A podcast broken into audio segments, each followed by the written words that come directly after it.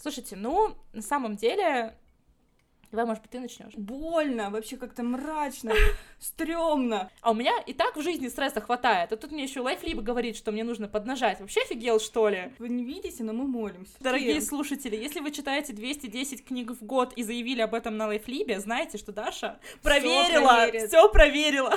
Все проверю. Слушай, я думаю, что книжный маразм — это название нашего следующего подкаста. Фу, бяка, да? Бе-бе-бе. Бе-бе-бе. Я могу по себе сказать, что мне не стыдно.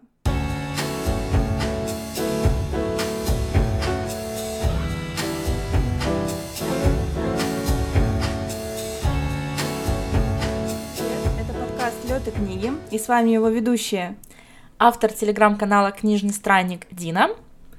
и Даша, автор инстаграм-блога Дарья Бятис. Всем привет! Мы наконец-то рады вернуться к нашему подкасту впервые в новом 2022 году. Ура! Нет, правда, мы очень рады, очень сильно соскучились. Январь — это такое, конечно же, время очень ленивое, праздничное, ничего не охота делать, но надо возвращаться к работе, надо возвращаться к подкасту. Все таки подкаст возвращается приятнее, чем к работе, это Конечно. факт. Да, поэтому э, мы вот на дворе 16 января начинаем запись нового выпуска, и э, выпуск у нас будет необычный. Да, мне кажется, ты каждый раз это говоришь. Мы каждый раз это говорим. У нас каждый выпуск особенный, каждый необычный, так что слушайте нас постоянно. Но да, сегодня у нас э, будет э, э, выпуск такой больше рассуждательный. Да, мы сегодня снова с Дашей вдвоем, без гостей, и мы сегодня собрались обсудить э, такую животрепещущую тему, как э, книжные осуждения и книжные предубеждения. Да, потому что тема очень актуальная, причем э, это заметно, в принципе, во многих платформах, где ведутся книжные блоги. Я могу говорить нас, в основном за Букстаграм. Там очень часто ребята задают такие вот вопросы о дочитанных, недочитанных книгах, насколько это вот вас смущает, да, вот очень многим стыдно за это, об этом мы еще поговорим. А, даже есть на Лавлибе, я видела целые подборки, статьи на подобные темы. То есть это очень актуально, это важно, интересно это просто обсудить и послушать также мнение наших слушателей, да, вот что вы думаете на этот счет. Ну, это я уже забегаю вперед. А еще нужно обязательно сказать, что э, в конце нашего эпизода мы с Дашей поделимся нашими guilty pleasures, нашими постыдными удовольствиями, да, то есть э, книжками, э, которые на самом деле мы очень любим, мы получаем от них э, удовольствие во время чтения, но общество, скажем так, не очень это принимает, так что обязательно слушайте наш эпизод до конца, чтобы узнать, чего такого крамольного мы с Дашей читаем и что мы с Дашей любим.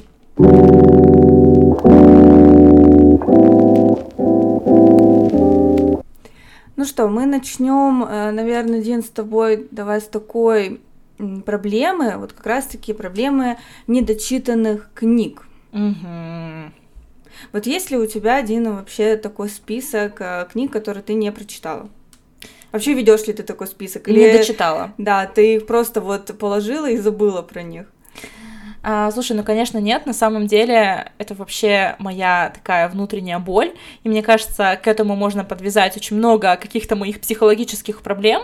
Потому что действительно у меня есть такое, что я начинаю читать книгу и ее не дочитываю. И можно сказать, что, наверное, процентов 60 книг я просто не дочитываю по самым разным причинам, по самым разным причинам.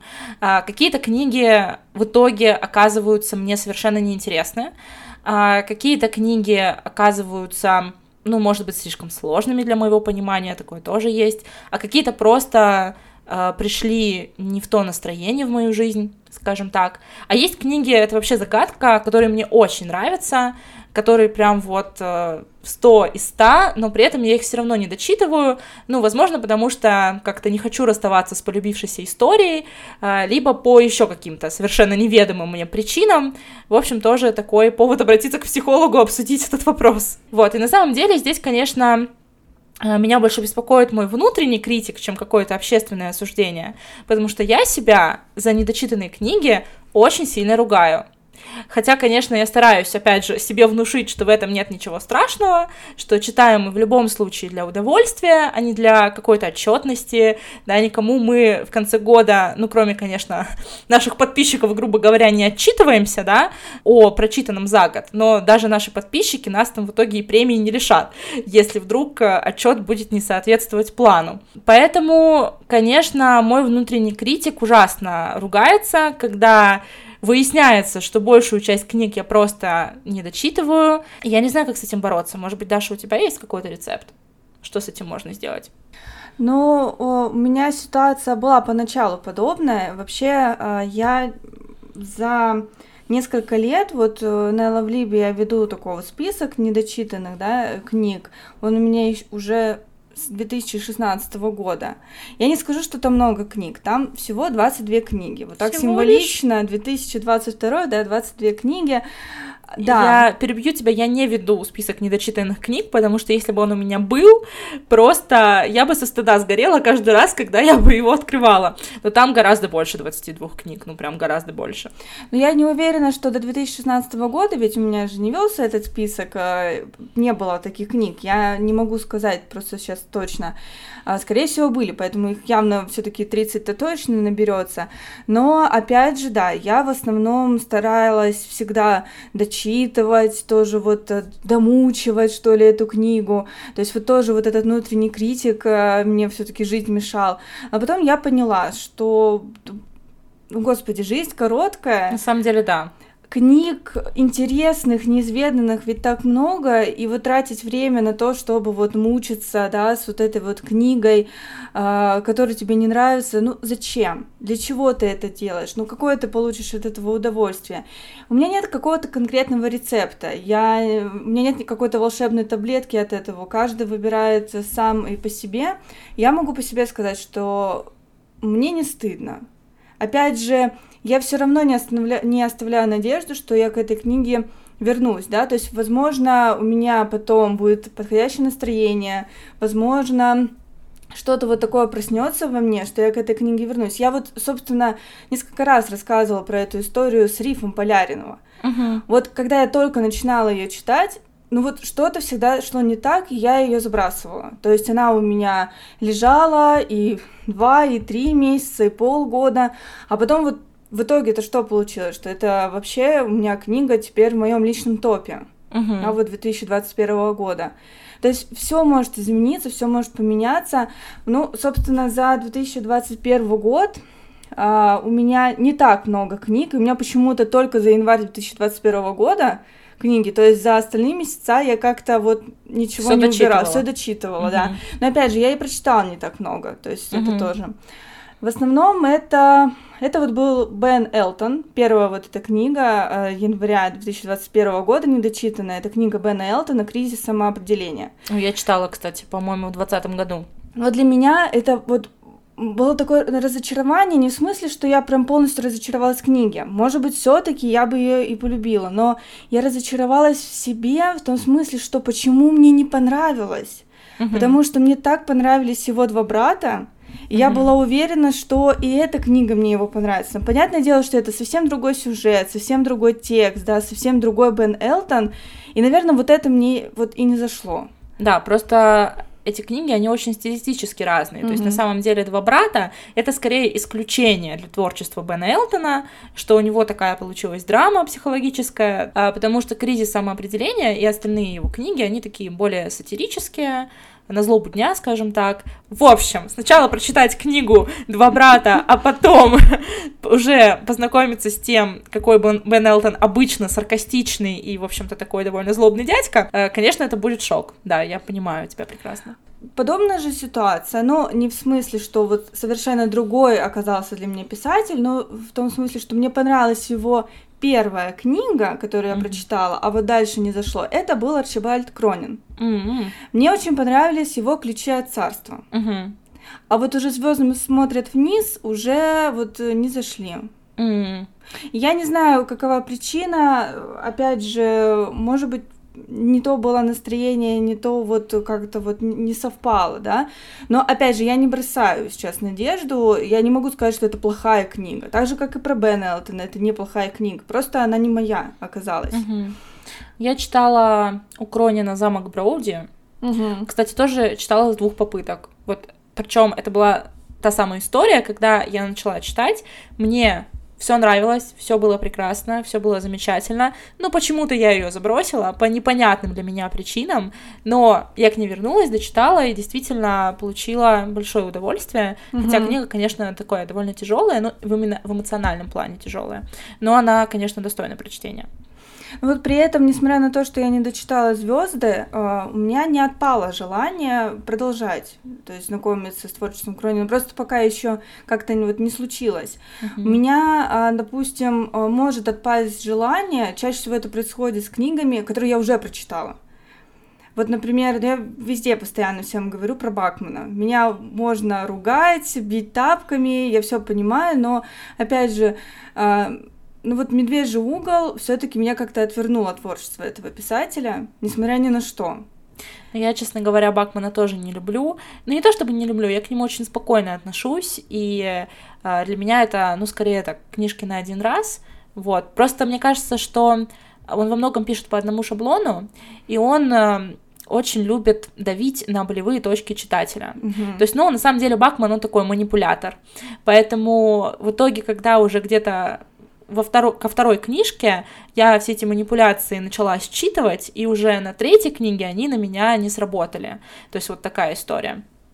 Ну вот, кстати говоря, я помню, что мы с тобой обсуждали вот эти манипуляторские штучки Бакмана, и такое ощущение, что я как раз вот наслушалась тебя. А и потом стала, когда уже читать «Медвежий угол». Там, конечно, да, ну, кто читал, тот поймет, да. да, там ситуация, понятно, дело очень, очень трагичная, и э, мне, как девушке, вообще больно о таком читать. Но вот, вот ну вот да. не взял он меня. Точнее, вот я вот, видно, у меня в голове вот эта вот мысль, он пытается надавить на больное вот это место, да, и поэтому Даша тебя это не трогает. Я не знаю, может быть, конечно, не, не только из-за этого. Но вот ощущение, что пол книги он вот нагнетает mm-hmm. какую-то суровую такую мрачную ситуацию, и вот прям вот понимаете, как будто роды какие-то, вот и никак, и никак ради больно, вообще как-то мрачно, стрёмно. Ну где же, где трагедия? И когда это случается, ты такой, ну, блин, ну да, это, конечно, кошмар, но что-то, Бакман, я тебе не верю. Да, то есть есть какое-то ощущение искусственности немножко mm-hmm. в его текстах. То есть я первую книжку у него читала, это была «Вторая жизнь Уви». В принципе, у меня как бы хорошее впечатление осталось. Я решила читать дальше, и потом взяла бабушку, которая велела mm-hmm. кланяться и так далее. Вот, и здесь уже что-то где-то в середине книжки как-то вот, ну, я, во-первых, увидела определенный шаблон, а во-вторых, я прям вот, ну, почувствовала вот эту какую-то искусственность и какое-то сомнение зародилось. А все-таки я считаю, что своим чувствам нужно доверять, поэтому, когда я уже взяла третью книжку Брит Мари, я поняла, что вот как раз ее я не дочитала, ну, просто не смогла, потому что, ну, в общем-то, манипуляции стали очевидны. Вот, ну, возможно, от нас сейчас отписалась добрая часть наших слушателей, потому что я знаю, что Бакман очень популярен, э, но, возможно, кто-то не чувствует этой искусственности, да, кому-то, может быть, кажется все довольно искренним. Ну, угу. а, ну что, про Бакмана-то можно, конечно, говорить очень долго, да. мне кажется, целый выпуск можно про него записать. Да. Давай мы продолжим. Еще одна книга, вот здесь как раз-таки, если, например, к Ронину я еще готова вернуться, к Элтону я еще готова вернуться, к Бакману, ну, такое но опять же, я его дочитала все равно, mm-hmm. одну хотя бы книгу, то вот э, после пищеблока Алексея Иванова, вот что-то вот тоже, вот, вот похожее на бакманское такое, бакманский синдром, что вот не знаю, ну, в общем, вот именно пищеблок мне не зашел. Я знаю, что у него есть много достойных работ, а, они как бы действительно отзываются хорошо, но вот пищеблок для меня действительно такое, знаете, второсортный, как будто бы сериал я посмотрела про mm-hmm. вот этих вот вампиров, mm-hmm. да, и, ну, как бы, ну, очень просто, Очень просто. Как будто бы сериал на НТВ, там, ну я ни, ни о чем не, не говорю, но, знаете, такой вот простенький, проходной на один раз. И я не смогла дочитать, хотя книжка небольшая.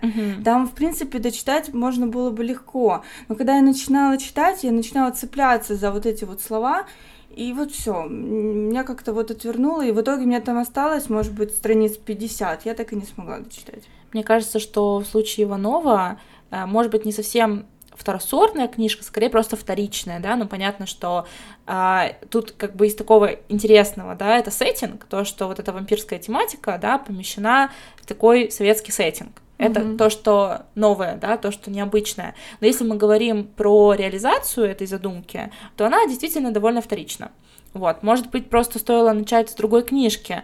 Э, я начинала, правда, вот с географа, да, самой знаменитой uh-huh. книги Иванова, э, причем у нас был прям целый семинар, я тогда училась в университете, э, и у нас был предмет педагогическая психология, и преподаватель, он прям предложил студентам прочитать географа и потом обсудить на семинаре. Обсуждение было очень интересное, но я помню, что книжка мне совершенно не понравилась, просто вот от слова совсем, и после географа мне к Иванову вообще возвращаться не хотелось, хотя на самом деле, конечно, я думаю, самые знаковые его работы прочитать стоит. Например, выпуски про современную классику. Игорь Попов, привет, Игорь, если ты нас слушаешь, э, вот он советовал «Золото бунта» и «Сердце Пармы». Я думаю, что все таки может быть, «Сердце Пармы» стоит прочитать, тем более, что сейчас выходит фильм, да, экранизация, и будет готовиться интересное переиздание у Альпины. Э, так что я думаю, э, ну, «Сердце Пармы», во всяком случае, я планирую в этом году прочитать. Хотя, возможно, она как раз и станет моей недочитанной книгой, но время покажет. Ну, еще из таких э, книг, которые я не прочитала в 2021 году, это нонфикшн э, Тоби Грина «Инквизиция. Царство страха», также «Клуб неисправимых оптимистов», Привет, Игорь, снова. Но вот что сказать насчет клуба, здесь, наверное, тоже э, меня просто вот подвело мое настроение, да, то есть я не в то время взяла эту книгу в руки. Если честно, не помню, наверное, это были какие-то совместные чтения или же, возможно, еще какие-то подобные мероприятия. Ну, в общем, что-то пошло не так. А... И Казуи Сюгура «Погребенный великан». Mm-hmm, неожиданно. Вот, да. Для меня тоже неожиданно. Причем я у Кадзуи Сигура тоже уже читала э, книгу. Я опять же сейчас так, вроде не отпускай меня. Есть, есть такая. Есть такая, есть да. Такая. А, опять же, я не помню о чем там. Я ничего не забывается. Я ничего не помню. Мне кажется, что сюжет при этом я не отпускай меня, он не забывается вообще.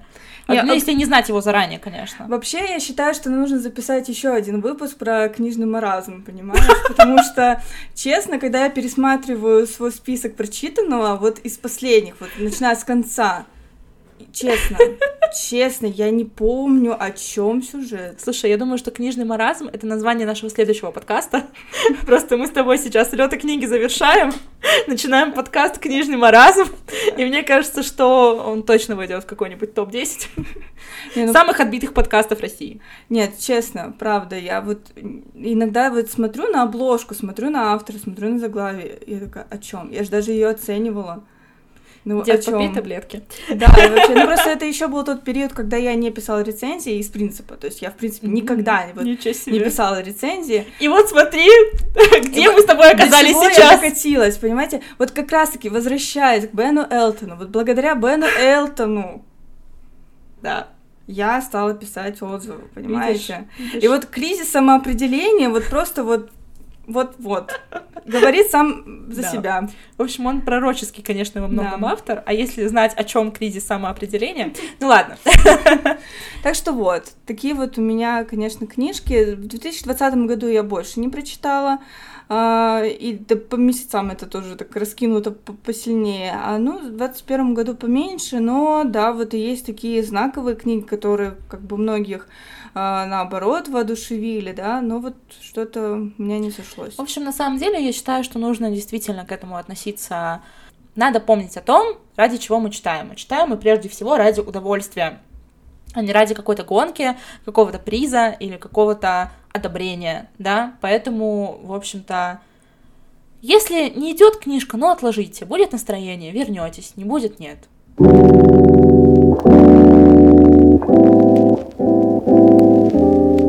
Ну вот, кстати, переходим плавно да, к следующему вопросу. А, гонка за количеством, а не качеством. Еще одно такое вот осуждение, которое можно встретить в книжном мире.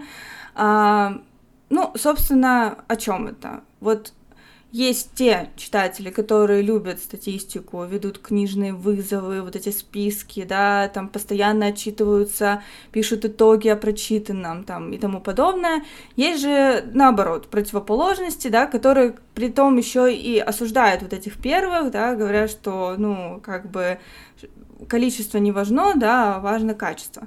Вот, Дина, да. Что ты больше любишь? Я знаю, что ты любишь статистику. Я люблю статистику. Да. Ну вот э, все-таки. Но не что? применительно к самой себе. Что важнее, качество или количество? Или вообще об этом что говорить? Можно и так, и так. Ну да, но на самом деле э, я вообще человек хаоса. Вот такое шокирующее признание на нашем канале. Я очень хаотичный человек. Я э, не люблю списки составлять, не люблю вот эти вот итоги промежуточные, финальные. Для меня это все, ну, совершенно вообще не моя история. А, я понимаю, конечно, что там в каких-то рабочих моментах э, без этого, ну, не получится просто. Поэтому, конечно, к своим годам я уже а, приучила себя так или иначе какую-то статистику в жизни вести и какие-то списки составлять и отчеты делать. Но все-таки, если мы говорим про а, книжный мир, то все, на что меня хватает, это вести заметку в телефоне, книги, которые я прочитала в таком-то году, и то, если честно, я периодически забываю туда вносить какие-то книжки. Когда вспоминаю про существование этой заметки, пишу, когда нет, нет. Вот. И, в принципе, я раньше участвовала в книжном вызове на Лайфлибе, и аналогичный был книжный вызов на Goodreads, но, если честно, меня это скорее демотивирует, потому что, конечно же, я ставлю себе всегда нереалистичные цели, а, какие-нибудь, я не знаю, 150 книг в год. Один раз я себе поставила цель прочитать 150 книг в год. Это было ужасно, потому что, конечно же, я ее не выполнила. И каждый день или каждый раз, когда я заходила на LifeLip, сервис мне напоминал, что вы вообще-то отстаете от графика, вам вообще-то нужно поднажать, а у меня и так в жизни стресса хватает, а тут мне еще LifeLip говорит, что мне нужно поднажать. Вообще офигел, что ли? Короче, это скорее лишь добавляло стресса в мою жизнь, чем как-то помогало решить какую-то проблему или задачу, или как-то структурировало мой читательский опыт. Через несколько таких лет такого мазохизма читательского, я, честно говоря, отказалась от этой практики, поэтому у меня есть в голове некая цифра, ну вот, например, в этом году я ну, говорю себе, что я буду довольна, если я прочитаю 60 книг в год. Это не очень большая цифра, но для меня она, в принципе, приемлема. Вот если я прочитаю 60 книг, э, я буду собой довольна. Но если не прочитаю, надеюсь, я не буду слишком сильно себя за это критиковать. Во всяком случае, Нигде публично, кроме этого подкаста, я об этом не сообщала. Боже мой, зачем я об этом рассказала? Ну ладно. Вот, но тем не менее, я, разумеется, не осуждаю тех, кто, наоборот, за этим гонится. Да? То есть понятно, что все люди разные, а, кто-то, как я, человек хаоса, кто-то, наоборот, человек порядка, кому-то, наоборот, списки и вызовы, они облегчают жизнь, да, помогают действительно как-то структурировать читательский опыт, мотивируют э, читать больше. Ну, просто на мне все эти фишки не работают, как, как манипуляции Бакмана. Вот они на мне не работают, и все вот эти книжные вызовы, они меня демотивируют, они, наоборот, подстегивают читать больше. Не, ну я думаю, что мы это здесь э, записываем как раз не для того, чтобы осуждать, да, а, а вот как раз-таки обсудить эти вот а, порой, вот действительно кажется странное осуждение, mm-hmm. что, ну, опять же, мы все разные, я, например, человек с раздвоением личности. Да, да. Одна моя личность, как у Дины, хайт, хаос, который там носится просто безумно, не знаю, от одной книжки к другой, не знаю, хватает все, что плохо лежит, и, и все, да, то есть забываю действительно там что-то записывать, что-то вести, главное прочитать. И с другой стороны, я Джекил, да, вот все-таки такой человек науки, который, собственно, mm-hmm. все четко, да, все по списочку, вот книжный вызов, вот декабрь, так, значит, надо в январе уже бросить этот книжный вызов себе обязательно.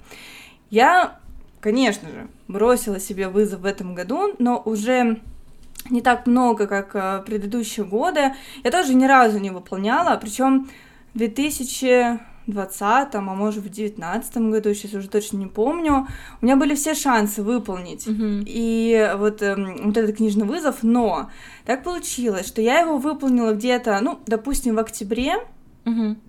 и я такая, ну, я ж могу больше. И там была возможность поменять эту цифру, поставить себе больше. Я поставила себе больше, и, конечно же, я не выполнила в итоге этот вызов. Тоже какой-то книжный мазохизм. Ну, да. Но опять же, я, так как я на LiveLib захожу не каждый день, и даже не через день, то есть я захожу туда в основном только вот как раз-таки отметить прочитанную книгу, написать э, рецензию. А, ну, иногда у меня просто есть желание, конечно, там полазить, поползать, почитать, но у меня нет такого, что я туда захожу регулярно. И каждый раз мне вот книжный вызов не мозолит глаза, да, о том, что там поднажмите и все дела. Поэтому у меня не было никогда а, каких-то вот таких сильных переживаний, ну, не прочитала, так не прочитала. Нет, конечно, когда я там потом включала итоги других участников, у них там, допустим, 200 книг стояло, они там прочитали 210. И я такая, черт, как так? Вообще, как ты, ты как там вообще живешь? Ты что ешь? Где работаешь? Я понимаю, что очень многие пользуются, ну, там, не знаю, аудиокниги, там, в метро, да даже так, я сама человек такой тоже универсальный, стараюсь везде, где есть возможность, прочитать, но все равно не хватает ни сил, ни возможности, ни времени. Как? Я знаю, что, конечно, многие скорочтением еще владеют, но ё-моё, ребята, это просто для меня это магия вне Хогвартса, действительно, mm-hmm. вот столько, столько прочитать. Я же потом еще проверяю, что они читали не какие-нибудь там галимые рассказики на 50 страниц, да, они действительно читали. Они читают такие, блин, книжки. Вот, дорогие слушатели, если вы читаете 210 книг в год и заявили об этом на Лайфлибе, знаете, что Даша проверила, все проверила. Все проверю, да, потому что это статистика. Должна быть точной. Ну, ладно, это уже такое отступление, немножко истерическое. Кстати, к слову о скорочтении, вот, вот кого я осуждаю, так это тех, кто читает э, художественную литературу с помощью скорочтения, потому что, мне кажется, это классный прием, это какая-то классная техника, которую можно использовать для чтения какой-то там научной литературы, методической литературы, литературы, которая тебе нужна по работе или по учебе, например, если тебе нужно освоить какой-то большой массив материала, да, и нет просто физически на это времени, э, можно обучиться этому скорочтению, да, и, в общем-то, осилить этот объем в короткие сроки. Но если мы говорим о художественной литературе, то здесь очень часто процесс важнее результата для меня лично. То есть э, процесс чтения, наслаждение стилем, наслаждение языком, внимание к деталям, это уже очень важно. Поэтому мне кажется, что скорочтение применительно к художке не работает. Ну, я согласна. Я вообще вот скорочтением не владею, и для меня это, вот, повторюсь, магия вне Хогвартса. Э, в приложении, в котором я читаю книги вот на телефоне, потому что у меня есть электронная книга, есть на телефоне еще электронные книжки. Как мы да, выяснили, ты у нас универсальный человек с раздвоением личности, вот так вот. Да, да. Но я иногда чувствую присутствие еще других личностей, но они... Билли Миллиган, короче. Они ты. не читают книжки. Они занимаются другими делишками. Вот. Э, и, собственно, в этом приложении э, есть такая функция тоже вот скорочтение включить, а там она какая-то странная, то есть там просто посерединке всплывает такое вот окошко, ты там настраиваешь э, скорость, и тебе начинают вот эти вот слова фразами вот просто вот просто вот они по вот этой скорости меняются. Ну, то есть... О боже. Я попыталась как-то вот просто попробовать. О, это так странно. Ну да. Это, это даже это, это странно. очень странно, это очень странно. То есть тебе, получается, программа вот так вот э, эти вот слова, собственно, вбрасывает в глаза, в голову, да, угу. вот э, это, это очень странно, потому что одно дело, когда ты видишь э, текст перед собой полностью, да, и как бы вот перед тобой поле деятельности, да, а тут у тебя только ограничено все словом или фразой, Очень странно. Мгм. Но вот, скорее всего, может быть, те, кто владеет настоящим скорочтением, для них вообще вот подобные э, моменты, он как бы, ну, это нормально, да, это, это удобно. Мгм. Вот, вот удивительный наш мозг. да, Удивительный. Ладно, это еще один выпуск, не, не- не к этому относящийся. Вообще, еще книжный вызов мне на самом деле просто помогает. Мгм. Вот э, помогает, опять же, увидеть, сколько книг я прочитала за год, да, какие там жанры я там прочитала. Ну, то есть, чисто вот такие статистические данные мне дает, которые, допустим, некоторые мне вот лень вести, да, вот э, я, допустим, не не знаю, я бы это не фиксировала что-то, да, вот он это зафиксировал, он молодец. А, я также веду на телефоне заметку, у меня тоже есть, а, по месяцам там разбито, и я не помню, с чего это началось, потому что это на самом деле очень недавний список, но вот с 2021 года он у меня такой ведется. Но это, в принципе, удобно. Я еще раз говорю, у меня э, действительно есть книжный маразм. То есть я просто вот забываю, что я вообще читала. Только вот попадает сердечко, и остаются там навсегда вот эти топовые книги, а остальные вот, к сожалению, вот, к сожалению. Не, ну понятно, что мне кажется, любой книжный блогер так или иначе какую-то статистику ведет. Ну, кстати, это была одна из причин, почему я, в принципе, завела канал в Телеграме, а, чтобы тоже окончательно не впадать в книжный маразм, которому, которым я тоже страдаю, вот, чтобы хотя бы немножко э, понимать вообще, что я читаю, и, собственно, тоже писать рецензии, чтобы как раз-таки потом к ним возвращаться, да, и, как бы, может быть, даже оживлять какие-то моменты в своей голове из прочитанного. Так что, конечно, для книжного блогера статистика, она важна. Вот, но мы никого не осуждаем. Я чувствую, что нас будут осуждать после этого Будут. выпуска, поэтому мы-то никого не осуждаем.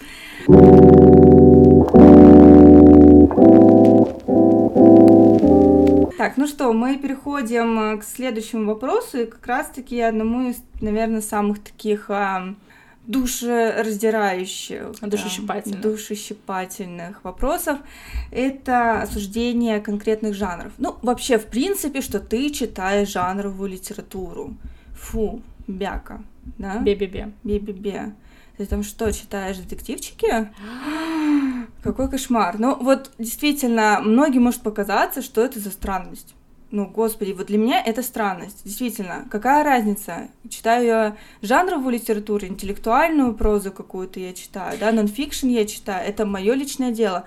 Но вот есть такое осуждение. Тем более, что жанровая литература тоже вполне себе может быть интеллектуальной. То есть одно как бы другому не мешает. Ну вот э, я, когда готовилась к выпуску, я находила вот такие вот списки книжных предупреждений, где очень много, вот, кстати, детективов, и где э, автор просто не, не понимал даже, почему в моей домашней библиотеке эта книжка. Я же не читаю детективы. Что со мной произошло в тот момент, когда я это купил? Ну, то есть, как бы, ну, даже еще не читая, да, еще не познакомившись с самой книгой, очень многие люди любят, а, собственно, осуждать. Конечно.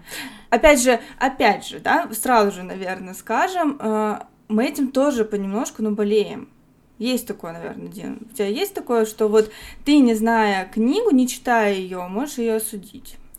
Ну, есть такое, если это, например, ромфант. Мгм. Но Вот.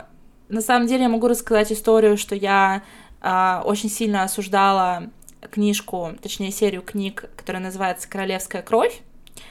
А, но в какой-то момент я решила, что а что это я тут сижу, такая в белом пальто, и, значит, вот говорю, что нет, я такое читать не буду, надо попробовать, надо почитать. А, но в итоге я скачала себе аудиокнигу, я прослушала где-то, наверное, 40 минут, и я поняла, что я больше не вернусь к циклу под названием «Королевская кровь» никогда в жизни, потому что, ну, это совсем не мое, и мне, правда, искренне очень хотелось, чтобы мне понравилось, потому что у меня как раз было настроение почитать что-то такое легкое, романтичное, э, с какой-то такой э, интересной э, романтической любовной линией, и чтобы еще и в сеттинге это было. Но это совсем настолько не мое, и я даже, честно говоря, расстроилась из-за того, что мне не понравилось, потому что я возлагала большие надежды на то, что я хорошо проведу время. Но, увы. А если мы говорим про детективы, то почему, наверное, осуждают тех, кто читают детективы? Потому что есть такой стереотип, что детектив — это книга на один раз. Ну, то есть, допустим, ты прочитал, ты узнал, там, кто убийца, ты узнал, э, в чем вообще фишка была, да, этого преступления, ну и как бы зачем тебе эту книгу потом перечитывать, если ты и так все знаешь. Вот. Но все-таки по-настоящему хороший детектив это всегда детектив плюс что-нибудь еще. Детектив плюс э, там семейная сага, или детектив плюс триллер, или детектив плюс психологическая драма. То есть это всегда чуть больше, чем просто детектив. Например, я очень люблю а, книги Таны Френч. Я считаю, что это прежде всего очень хорошие, крепкие детективы, а, в котором весь процесс расследования преступления описан очень подробно, очень детально и очень достоверно. И просто за процессом расследования какого-нибудь дела очень интересно наблюдать. Но это всегда чуть больше, чем просто детектив. Да, там всегда есть что-то еще, что-то, что меня заставляет постоянно возвращаться а, к ее творчеству, и какие-то книги, я уверена, я даже буду перечитывать. Ну, например, у нее есть очень атмосферные такие произведения, типа а, «Ведьмин Виас», про который я уже как-то рассказывала, или вот недавно Фантом а, издавал эту книгу, не помню, как называется, но я, может быть, в описании приложу. В общем, это книги, которые идеальны для такого ноябрьского чтения. Мне кажется, что «Ведьмин Вяз», даже зная, в чем там фишка, может быть, я к нему вернусь в каком-нибудь ноябре, когда мне вот захочется в подобную атмосферу погрузиться. Или, допустим, триллер, да, вот у Таны Френч есть «Тень за спиной». Если я захочу прочитать что-нибудь наполненное таким саспенсом, да, э, я возьму эту книжку, я ее перечитаю. А, ну, даже если мы возьмем классику, да, ту же самую Агату Кристи. Я с удовольствием перечитываю книги Агаты Кристи. Ну, конечно, некоторые, потому что я просто забываю, в чем там соль, да, в чем там фишка. Но некоторые, мои самые любимые, у нее, мне кажется, есть настоящие жемчужины, настоящие шедевры, к которым мне действительно хочется снова и снова возвращаться. Потому что это все-таки такое комфортное формульное чтение. Об этом очень много даже Галина Юзефович говорит. Пора было снова ее упомянуть в нашем подкасте. И Настя Завозова тоже про это много говорят. Э, про то, что детективы — это действительно такое формульное чтение. Всегда там есть такая утешающая формула. Ты всегда знаешь, что добро в конце победит. Ты примерно представляешь, по каким лекалам будет развиваться эта история. Поэтому, конечно, э, в определенном состоянии к такому хочется вернуться. Вот. Ну, а на самом деле, если мы говорим про осуждение каких-то конкретных жанров и направлений, очень часто косо смотрят, когда ты говоришь, что ты любишь и читаешь фэнтези и фантастику. Особенно, если ты говоришь, что ты любишь и читаешь российское фэнтези и русскую фантастику. Мне кажется, тут просто сразу на тебя вот так вот смотрят осуждающим взглядом, отводят глаза и как бы все, ставят на тебе какое-то клеймо. Почему-то я очень часто с этим сталкиваюсь. Ты сталкиваешься с этим, может быть, на просторах Букстаграма или просто в интернете? Вот, кстати говоря, нет. Mm-hmm. Вот очень удивительно, но нет. На просторах Букстаграма, наоборот, сейчас мне кажется, всплеск интереса вообще к фэнтези, очень много отзывов именно на таких вот фэнтезийные истории, опять же, не только зарубежные. Сейчас вот буквально недавно я как раз-таки про славянское фэнтези пост читала, угу. и э, очень многие писали, что как бы вот они хотят почитать или читали, ну там, допустим, то же самое Волкодав, там, например, да, угу. или там, не знаю, какие-то такие вот, э, ну, классные действительно штуки, которые сейчас, казалось бы, уже забыты, но на самом деле нет, да, потому что ну, это популярность именно того да. же славянского фэнтези, оно сейчас возрастает и возрастает. Это да. правда, славянское фэнтези сейчас очень в тренде, но опять же, если ты 20 лет назад читал Волкодава, тебя понимали и принимали в узкой среде, тех, кто тоже читал и любил Волкодава, но все остальные читающие люди смотрели на тебя свысока и как бы немножко крутили пальцем у виска и говорили, ну типа серьезно, возьми лучше вот Толстого почитай, что это вообще такое. То есть такое было. Сейчас действительно радует, что ну, по крайней мере, в плане славянского фэнтези все становится немножко полегче и попроще. То есть этот жанр действительно, он сейчас в тренде.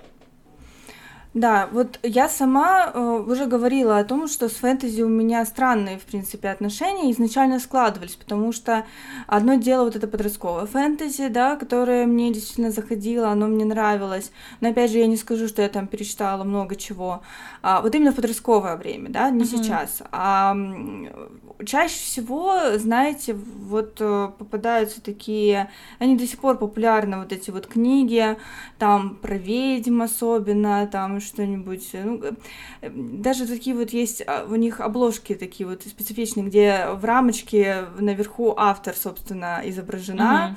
Uh-huh. Я сейчас просто не назову конкретные, да, вот названия. То есть таких просто книг очень много, там, не знаю, лекарства для дракона, там, не знаю, там... Ну, что-то. вот, собственно. Ну, ну, наверное, да, наверное, да. Вот, скорее всего, это вот, ну, это же тоже как бы к, к фэнтезийным uh-huh. историям же можно отнести. Я просто знаю, что очень многие знакомые мои зачитывались. А, наша с тобой как раз-таки еще и преподавательница одна из тоже вот она очень любила и любит подобные книги, и меня это меня это лично удивляло, что у нее в ее домашней библиотеке так много таких книг, uh-huh. то есть меня самой никогда вот они не привлекали и до сих пор не привлекают, ну, ведь, ну потому что это не мое.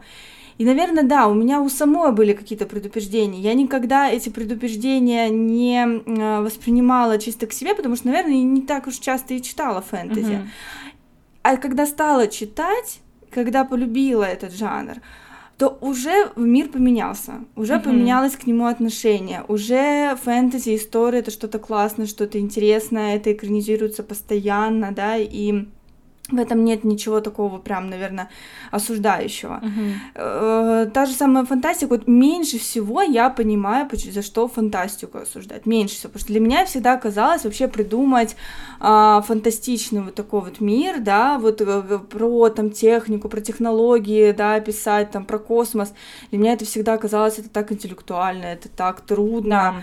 А, когда я узнала, что это тоже есть некое такое осуждение, и вообще, если ты автор, фантастики, фантаст, да, то ты там вот как, не знаю, какой категории самой там чуть ли не ниши относишься, для меня это вот шок.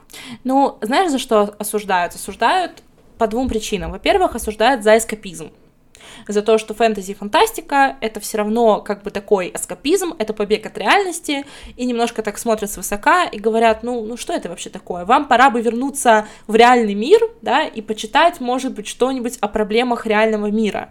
Зачем вы постоянно хотите убежать, да, от э, как бы того, что происходит сейчас. Но, во-первых, э, если честно, мне кажется, что нет ничего плохого в эскапизме, ну, потому что реально, ребят, вы видели, что сейчас происходит? Ну, как бы вы вообще в окно смотрите хоть иногда, а если уж вы читаете современную русскоязычную литературу, мне кажется, вы все прекрасно понимаете, поэтому в эскапизме нет ничего плохого, почему бы и нет? Вот. А во-вторых, осуждают, потому что э, связывают это с детскими сказками, да, и как будто бы вот, ну, что это, взрослый человек, да, тебе уже тут 30 лет, а ты все сказки читаешь, ну, что это такое, пора бы повзрослеть. Вот, но мне кажется, это тоже, конечно, немножко какие-то комплексы говорят в человеке, когда он такое суждение выдает, потому что в этом нет ничего плохого, на мой взгляд. И действительно, я с тобой полностью согласна. А, писатели, которые пишут фэнтези, писатели-фантасты, они просто такие интеллектуалы невероятные, потому что придумать а, абсолютно новый мир, которому ты действительно веришь, да, что такое может существовать, в котором очень продуманная э, система религий, система языков, система там разных народов, их обычаи, их традиции, их культуры, это очень сложно. Но если мы говорим про фантастику, то, конечно, очень часто да и фэнтези тоже на самом деле, и фантастика, они недалеко от реальности бегут, потому что они берут какие-то проблемы нашего мира и просто их вот в такую фантазийную, фантастическую оболочку переводят. То есть любая хорошая фантастика — это всегда социальная фантастика, даже если это непонятно поначалу, даже если она, ну просто, да, прикидывается такой крепкой научной фантастикой, это все равно будет социальная фантастика, потому что человек, он все равно тянется к человеческим проблемам, и даже если это противостояние там каких-нибудь э, инопланетян или противостояние орков и гоблинов, ну, все равно ты понимаешь, что это просто какая-то, видимо, человеческая проблема лежит в основе. Вот. Поэтому я искренне восхищаюсь э, писателями, фантастами и писателями-фантазистами, потому что действительно все это придумать это очень сложно. И сделать это так, чтобы читатель в это поверил. Это действительно мастерство высочайшего уровня. Ну, и в итоге, вот я хочу такой подвести итог именно этой мысли, что любая книга достойна того, чтобы ее прочитали, да, чтобы э, вот э, несмотря там, не знаю, на обложку, на аннотацию, в принципе, на жанр, который нравится, не нравится, да, э, все равно дать книге шанс И, может быть, получится, как у Дины с королевской крови, что да. нет, все-таки не мое, да.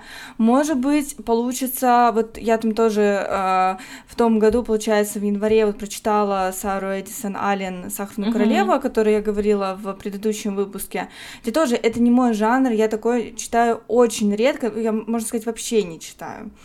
И я была уверена, что, ну вот, либо я ее не смогу прочитать, либо я ее прочитаю и забуду. Но вот я до сих пор про нее вспоминаю, и вспоминаю вот с какой-то такой вот теплотой. То есть э, все может произойти вот как бы вот удивительно. Я жду вот этого момента, когда все-таки я влюблюсь в ромфант. Я жду, потому что мне кажется, ну нельзя так, как бы вот целый ну жанр, да, вот так игнорировать и негативить к нему. А, но просто, наверное, пока еще не родилась книга. Ну да. Ну да, тоже не хочу, чтобы показалось, что я тут захейтила Ромфант. Ну просто конкретно с королевской кровью у меня не сложилось. Но если вы вдруг знаете, да, действительно какую-нибудь хорошую книгу, которую вы можете нам посоветовать, а если вы наш постоянный слушатель, то вы уже немножко в курсе наших вкусов, да, э, напишите нам в комментариях к этому эпизоду, может быть, пишите нам в Инстаграме. Э, я думаю, что мы с Дашей даже возьмемся, прочитаем, и потом обязательно расскажем о наших впечатлениях. Да, может быть, стоит действительно какой-то такой эпизод э, в виде такого эксперимента, да? Читаем по советам наших подписчиков. Э, это раз, а во-вторых, вот э, то, что мы прочитали, то, что вы никогда бы не прочитали, да? Хорошая идея для эпизода, так, записываем. Я вот, ручка у меня, я сегодня писец, поэтому, да, все, я записала. Отлично.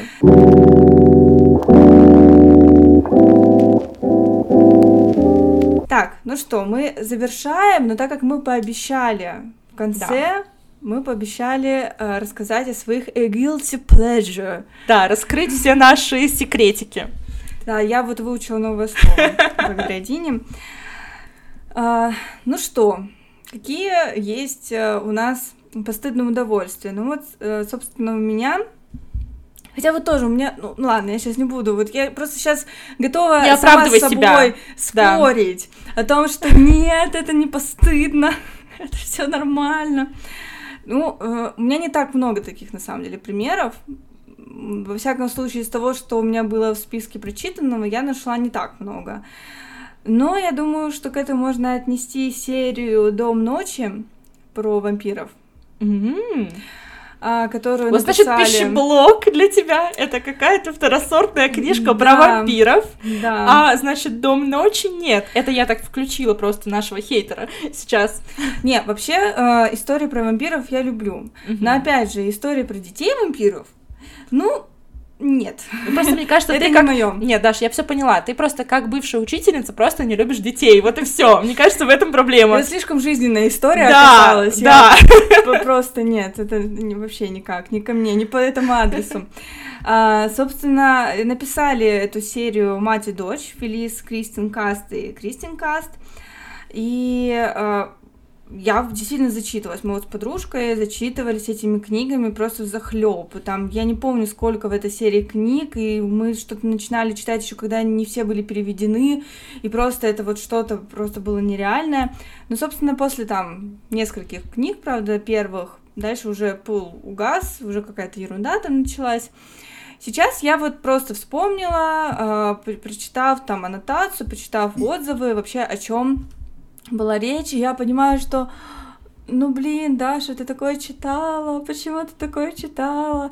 Но я понимаю, что, а, блин, ну это же модно было на, ну, да. на уровне, собственно, выхода вот сумерек, да, и вообще это, это знаете, как вот...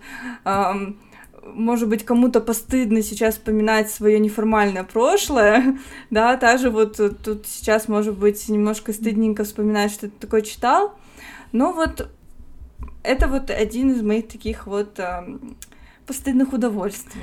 А «Сумерки» ты, кстати, читала? Нет, только смотрела. Но, опять же, я не фанат. Ну, как бы после экранизации, вот это, наверное, предубеждение, вот, да, вот пошло. Я посмотрела экранизацию, да, и мне и так, ну, как бы понравилось и нет. И особенно э, как-то вот мне, мне э, неинтересно просто это сама по себе вселенная.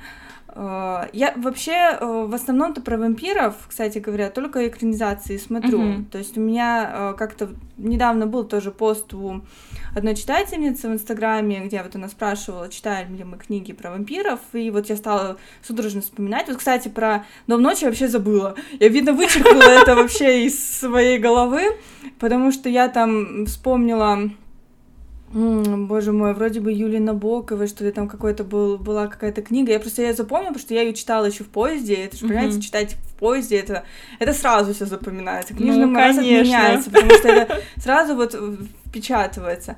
И мне даже как-то вот понравилось. Опять же, я не перескажу сюжет, я не помню, как там кого звали, вообще в чем была соль. Я поняла, ну, что, в принципе, мне было не противно, мне понравилось. А что еще про вампиров я читала? Ну вот, пищеблок, да, то есть у меня особо вот опыта про вампиров чтения не так уж и много. А, ну я читала еще манхву, корейскую, корейский комикс. Да, кстати говоря, да, наверное, потому что он был с картинками, мне понравился больше. Ну, у нас, кстати, будет отдельный выпуск про комиксы в этом сезоне, так что надеюсь, что вы его тоже обязательно послушаете. А, по поводу «Сумерек» я не читала книги, но я смотрела все экранизации, и а, причем я ходила со своей двоюродной сестрой, у нас был такой ритуал, мы ходили смотреть каждую часть в кино, мы просто презрительно фыркали и вообще вели себя очень по-снобски, просто ужасно, такие, боже, как бы, ну что вообще это такое, как можно было это все снять, как можно было играть вот вот именно так, боже, Белла, просто очнись. Вот, но сейчас, когда я смотрю, например, какие-нибудь э, прикольные видео в ТикТоке, где миллениалы ностальгируют по эстетике сумерек, если честно, меня пробирает. Я думаю, блин, а ведь хорошее было время. И, кстати, сюжетный поворот в фильме «Сумерки. Рассвет. Часть вторая» я считаю одним из самых лучших сюжетных поворотов за историю кинематографа. Так что, если вы вдруг не в курсе, о чем идет речь, Посмотрите. Но потом не надо меня хейтить, пожалуйста. На протяжении всего выпуска мы просто, вот, понимаете, молимся. Вот вы не видите, но мы молимся, чтобы... Да. Чтобы, да. А, ну вот еще а, из таких вот э, этих um, guilty pleasures, да, а, сейчас Дина меня будет бить. Внезапно. Я вроде, ну, не склона к, к абьюзу. А, да. А, значит, это Таня Гротов. А, все. Ай. Ну, собственно, я чувствую, чувствую, понимаете? Э, Осуждение с моей стороны. Да, некий стыд из-за сидящего рядом человека.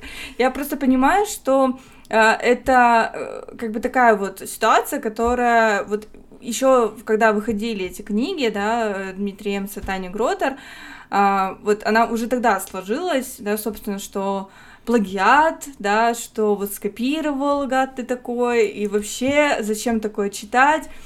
Я на самом деле была, э, ну, в то время не в теме всех этих споров, и я не воспринимала это как некий плагиат. Ну, конечно, я понимала, что здесь есть э, э, сходство, да, во многом, но, опять же, когда я стала читать, я ну, где-то с третьей, точно, точно с третьей книги я уже поняла, что там история уже пошла совсем по другому пути.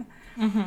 То есть, если вот первая книга, она самая, наверное, вот такая приближенная к Гарри Поттеру, да, то вот уже дальше, дальше уже она самостоятельная история. Ну, там, понятное дело, уже потом, когда я уже повзрослела, стала читать эту всю историю, да, и э, что действительно автору пришлось все-таки как-то переосмысливать, передумывать, да, и если он хотел это продолжать а сейчас, на самом деле, ведь так много фанатов емцы, если так вот посмотреть, да, то есть и э, сколько и фанфиков, да, выходит, и сколько артов сделано, сколько видюшек сделано.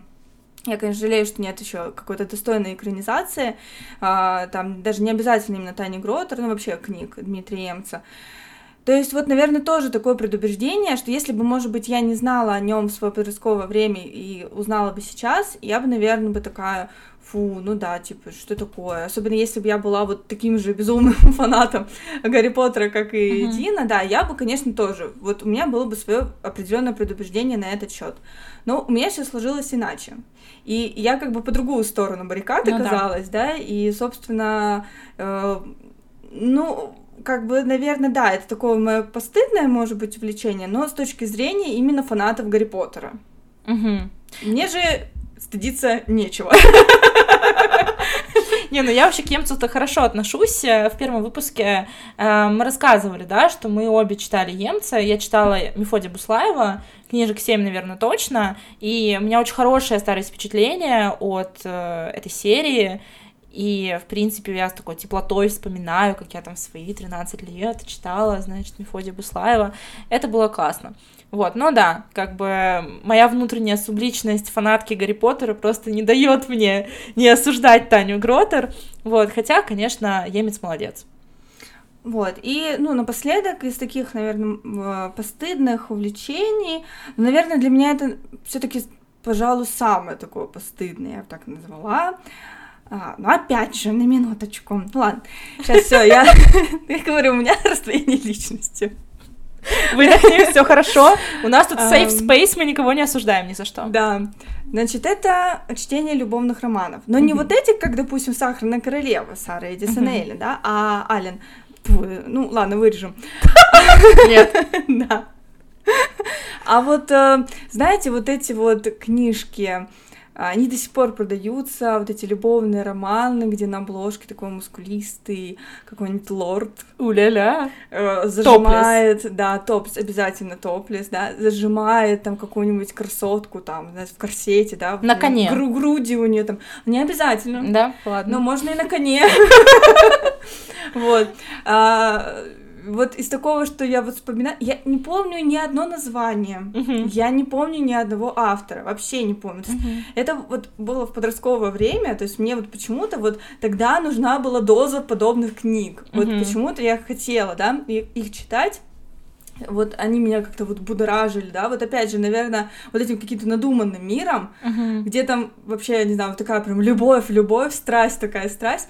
Особенно мне очень нравились книги про гаремы.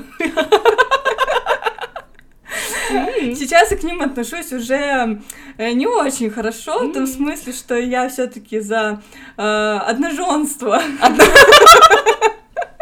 Как это? За моногамию. Да. Вот, все, все слова забыла. Аж этот, перед избыткой эмоций. Вот, ну тогда вот, вот прям, вот когда, да, похищенная там какая-нибудь девушка оказывалась, значит, в гребе. Вот, вот почему-то мне это нравилось, почему-то я это читала. Слушай, ну все мы смотрели «Великолепный век», спасал. в конце концов. Ну я не смотрела. Мне кажется, стоит. Мне кажется, что тебе понравится как раз. Да нет, в том-то и дело, что я уже переросла. Уже все. То есть ну это, вот. это был только какой-то определенный промежуток времени, когда я такое как бы смотрела и читала. А, ну вот я вот это вспоминаю, да, я в принципе вот прям зачитывалась подобными книжками. И когда иногда там тоже в библиотеке, там, может быть, вижу а, подобные издания, и так немножко сердечко ёкает, но такая, нет, ну уже бы, вот уже бы я такое не стала бы читать. Uh-huh. Uh-huh. Вот. Uh-huh. Но, кстати говоря, я удивилась, что где-то вот первые книги Кристин Ханны, которая uh-huh. вот написала «Жизнь наедине», да, «Соловей», они у нее выходили вот в подобных издательствах, э, с подобными изданиями, да, вот где вот в нее вот эти вот зажимающиеся, целующиеся, обнимающиеся, uh-huh. вот эти вот, значит, э, Э, девушка с мужчиной. И, собственно, ну и выглядело это как вот такой вот любовный роман. Угу. И Интересно. Я Но все-таки позиционирование, оно, конечно, решает.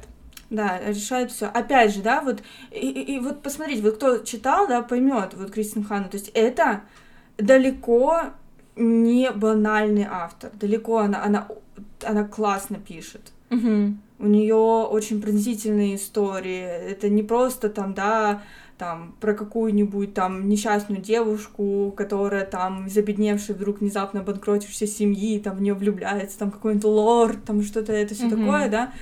Ну, то есть, как бы такая вот история, где есть там какие-то страсти, да, кипящие, там вот это все расставание, снова воссоединение, ну и хэппи да. Здесь все-таки посложнее история.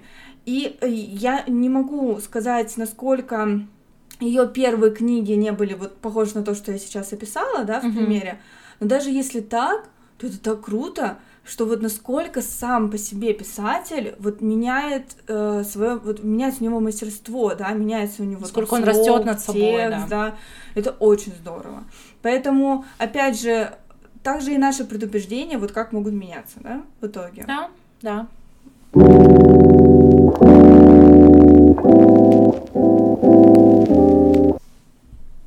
Ну что, настал мой час, настал мой черед э, раскрывать все свои грязные секретики, делиться своими guilty pleasures. Покайся. Да. Ну, начнем с такого более лайтового, в том, в чем не очень стыдно признаваться. А, вообще, мало кто знает, об этом знает, мне кажется, только избранный круг людей, что я на самом деле большая фанатка британской королевской семьи. И а, я просто, как сумасшедшая, каждую неделю смотрю несколько YouTube-каналов, которые обозревают новости из жизни британской королевской семьи, из а, жизни европейских монархий. Ну, в общем, вот такой вот я человек. А, не стыдно признаться, что ты фанат сериала «Корона», потому что это действительно произведение искусства, это классный сериал, всем советую. Но мое увлечение вышло далеко за пределы сериала «Корона». То есть я э, читаю абсолютно все, что так или иначе э, как-то связано с э, истории британской королевской семьи. Э, что-то из этого можно посоветовать всем. Например, сейчас я читаю мемуары э, Фрейлин и принцессы Маргарет, это, если кто не знает, сестра э, Елизаветы II. Вот, очень хорошая книга, которую я могу посоветовать всем, кто, э, в принципе, увлекается историей Англии, кому интересны мемуары, автобиографии, вот все в таком духе.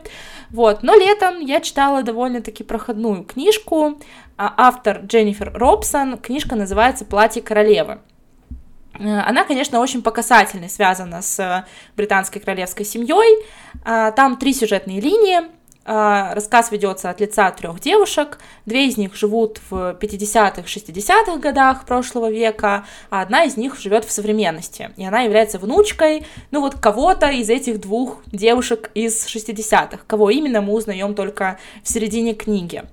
И э, линия из прошлого рассказывает про историю двух вышивальщиц, они работали над свадебным платьем принцессы Елизаветы.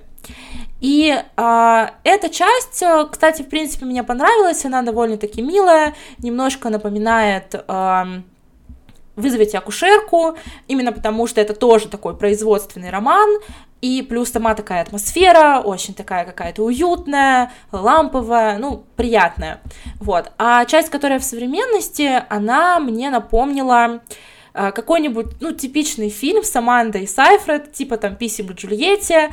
Мне кажется, я эту девушку представляла даже как Аманду Сайфред, потому что как-то вот вайп у них очень похожий. Ну, такая очень типичная мелодрама. И я понимаю, что, ну, совсем же не притязательная книжка, но вот ты ее прочитал и забыл.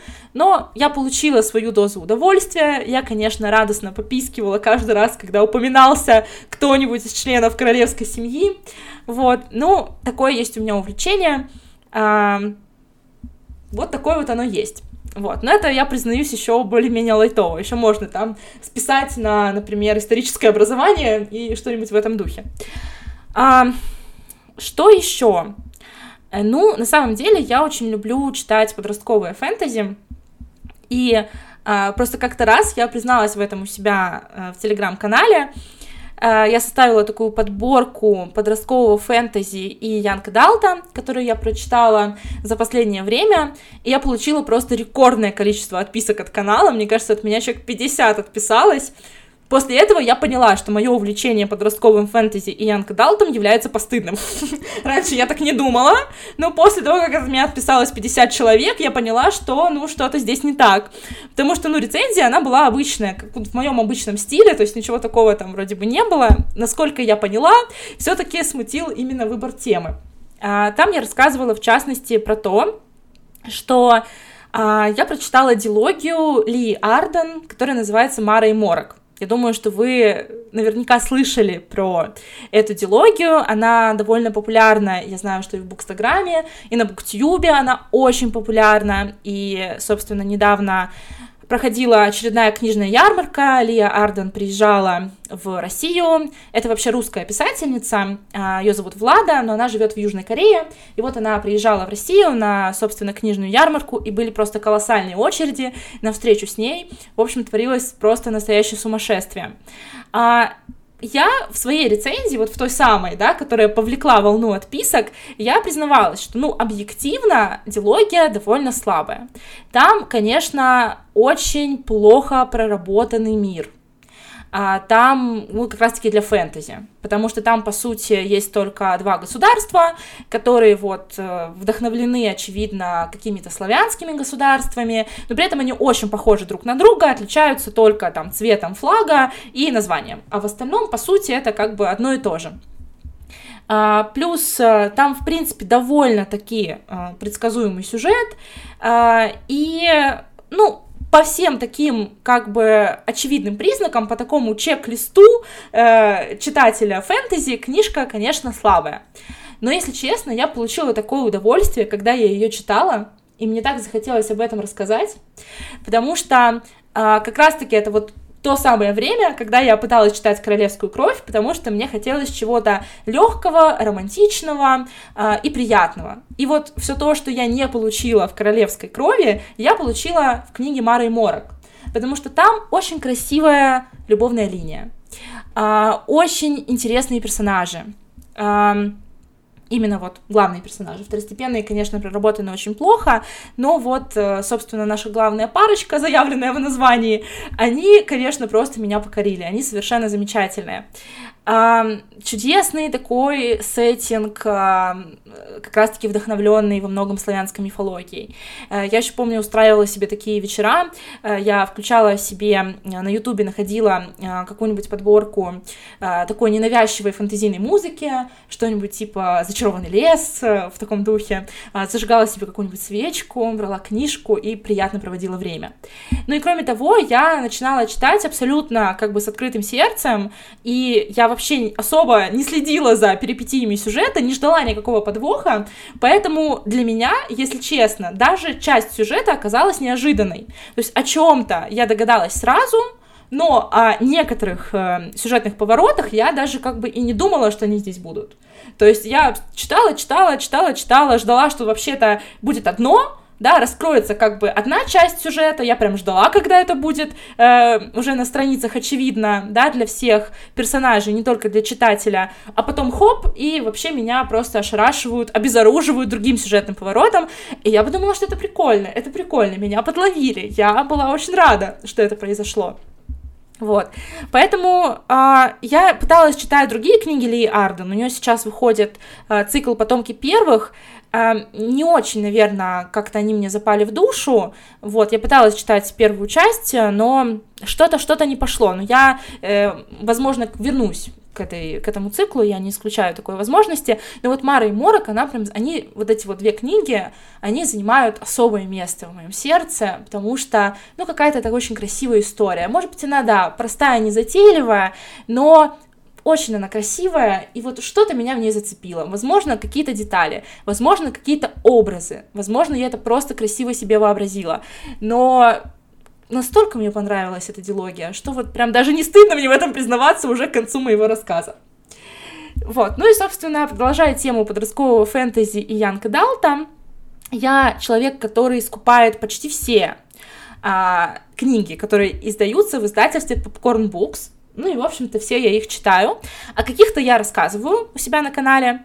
Но, собственно, в том самом посте, который, вот видите, так сильно по мне ударил, видимо, после которого от меня отписалось 50 человек, после Мары и Морока я рассказывала про свои впечатления от книги «Лисья нора». Э, я думаю, что здесь тоже, в общем-то, многие э, меня поймут, потому что эта книга, она очень популярна. Это трилогия, э, там три части, Лисья нора, Король воронов и Свита короля. И, собственно, э, это, по-моему, все бестселлер попкорна, то есть все эти книжки, они просто переиздавались не единожды, и сейчас даже готовится какое-то иллюстрированное подарочное издание, что тоже уже само по себе о многом говорит. Вот, и у меня с этой историей были реально отношения любовь-ненависть, о которых, собственно, эта книга и повествует. Причем, мне кажется, это были даже абьюзивные отношения, о которых эта книга и повествует. Мне кажется, дело в том, что была немножко как раз проблема позиционирования, потому что изначально э, именно Лисия нора, она позиционировалась как э, книжка про подростков и про спорт, потому что там, собственно, речь идет о вымышленном э, спорте, который называется Экси, не спрашивайте. Я, кстати, даже э, ответила на вопрос чисто для себя, почему нужно было брать именно вымышленный спорт. Вот. Э, как-нибудь я о нем обязательно расскажу. Вот если, если, если вам интересно, почему все-таки именно вымышленный спорт, вы пишите в комментариях, я изложу свои выкладки на этот счет. Ну, в общем, там э, речь идет действительно о э, том, как студенческие команды соревнуются, э, собственно, за победу э, на чемпионате по Экси. И э, как бы ждала я, наверное, какой-то спортивной драмы, когда я брала эту книжку в руки, а получила я совсем другое. То есть это, ребята, вообще не спортивная драма. Спорт там на каком-то третьем, пятом, десятом месте. Это вообще не о том. А когда я... Это я поняла, когда я прочитала Лисью нору. Когда я начала читать «Короля воронов», я поняла, про что эта книга. Эта книга про насилие, потому что там действительно этому посвящено достаточно большое ну, количество времени, и там довольно жесткие события, ребята, происходят, и некоторые могут прям вот шокировать. Вот, ну, а когда я все-таки первые две книги мне просто, честно говоря, не понравились совсем. И вот это как раз тоже уникальный случай, когда э, эта трилогия, она была главным кандидатом на недочитанные книги. Но я почему-то все-таки, вот что-то меня все-таки зацепило, и почему-то все-таки я захотела ее дочитать до конца. И когда я читала «Свиту короля», я поняла, что все было не зря, потому что на самом деле эта книжка про очень здоровые отношения в очень нездоровой обстановке. А, и вот это мне понравилось. То есть вся часть с романтическими отношениями в третьей части, она как бы исправила все недостатки первых двух частей. И, эм, честно говоря, я никому не могу посоветовать эту трилогию, потому что даже, даже целевой аудитории, потому что, ну, там действительно очень много недостатков, очень много недостатков, и эм, как-то не знаю, не повернется у меня рука, не дрогнет, да, чтобы прям кому-то посоветовать целенаправленно эту книгу, но как бы все равно особое место эта книга в моем сердце заняла, эта трилогия. То я думаю, что, возможно, даже я ее действительно перечитаю, я даже куплю себе это подарочное иллюстрированное издание, я ее прочитаю и, э, возможно, даже открою для себя окончательный секрет, почему она мне так в душу запала. Вот такие вот у меня пустынные удовольствия.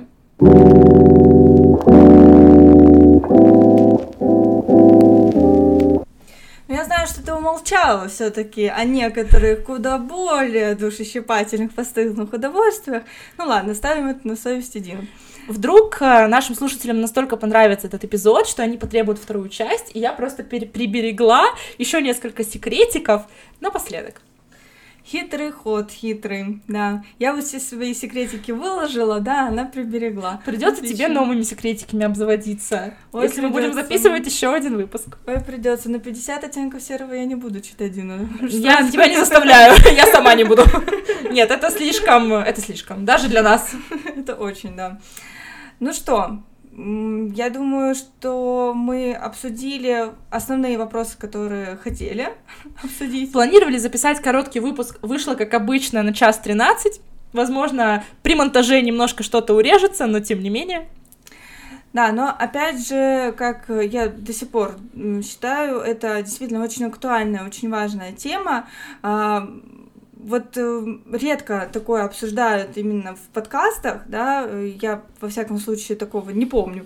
А, но, опять же, на просторах там книжных блогов, да, вот и выходят и статьи по этому поводу, и вот мне кажется, что интересно послушать разные мнения, поэтому пишите э, нам обязательно в комментариях, э, что же вы думаете на этот счет, если у вас какие-то книжные предубеждения, или, может быть, вы страдаете от этих книжных предубеждений, да, и страдаете ли вы от того, что не дочитываете книги, или же вам все равно, главное все-таки э, любовь, мир, да, да, и... Жвачка. Споко... Спокойное Мир, дружба, жвачка. времяпрепровождение с книгой, а не вот эти все мучения и самокопания. Вот, да, и на самом деле вот такое у меня тоже пожелание ко всем э, таким же нервным читателям, как и я, будьте добрее к себе, хотя бы вот в, в плане книг. Не будьте к себе строги, и будьте к себе добрее. И тогда от чтения можно будет получить гораздо больше удовольствия. И пожелание также, э, с другой стороны, опять же, еще и во многом самому себе, э, будьте добрее к другим читателям. Это тоже очень-очень важно, потому что, опять же, повторюсь, уже десятый раз, наверное, за этот выпуск, все мы разные. У всех у нас разные мнения, разные представления, и, да и что уж говорить, авторы это все разные, поэтому и книжки такие все разнообразные и классные. Поэтому читайте, получайте удовольствие, слушайте обязательно наш подкаст. Пишите нам отзывы в Apple подкастах на Кастбоксе. Подписывайтесь обязательно на наш Инстаграм Ice and Books подкаст. Пишите нам тоже что-нибудь э, интересное туда. Давайте обсуждать этот эпизод. В общем, ждем общения с вами. Всем пока-пока. Всем пока!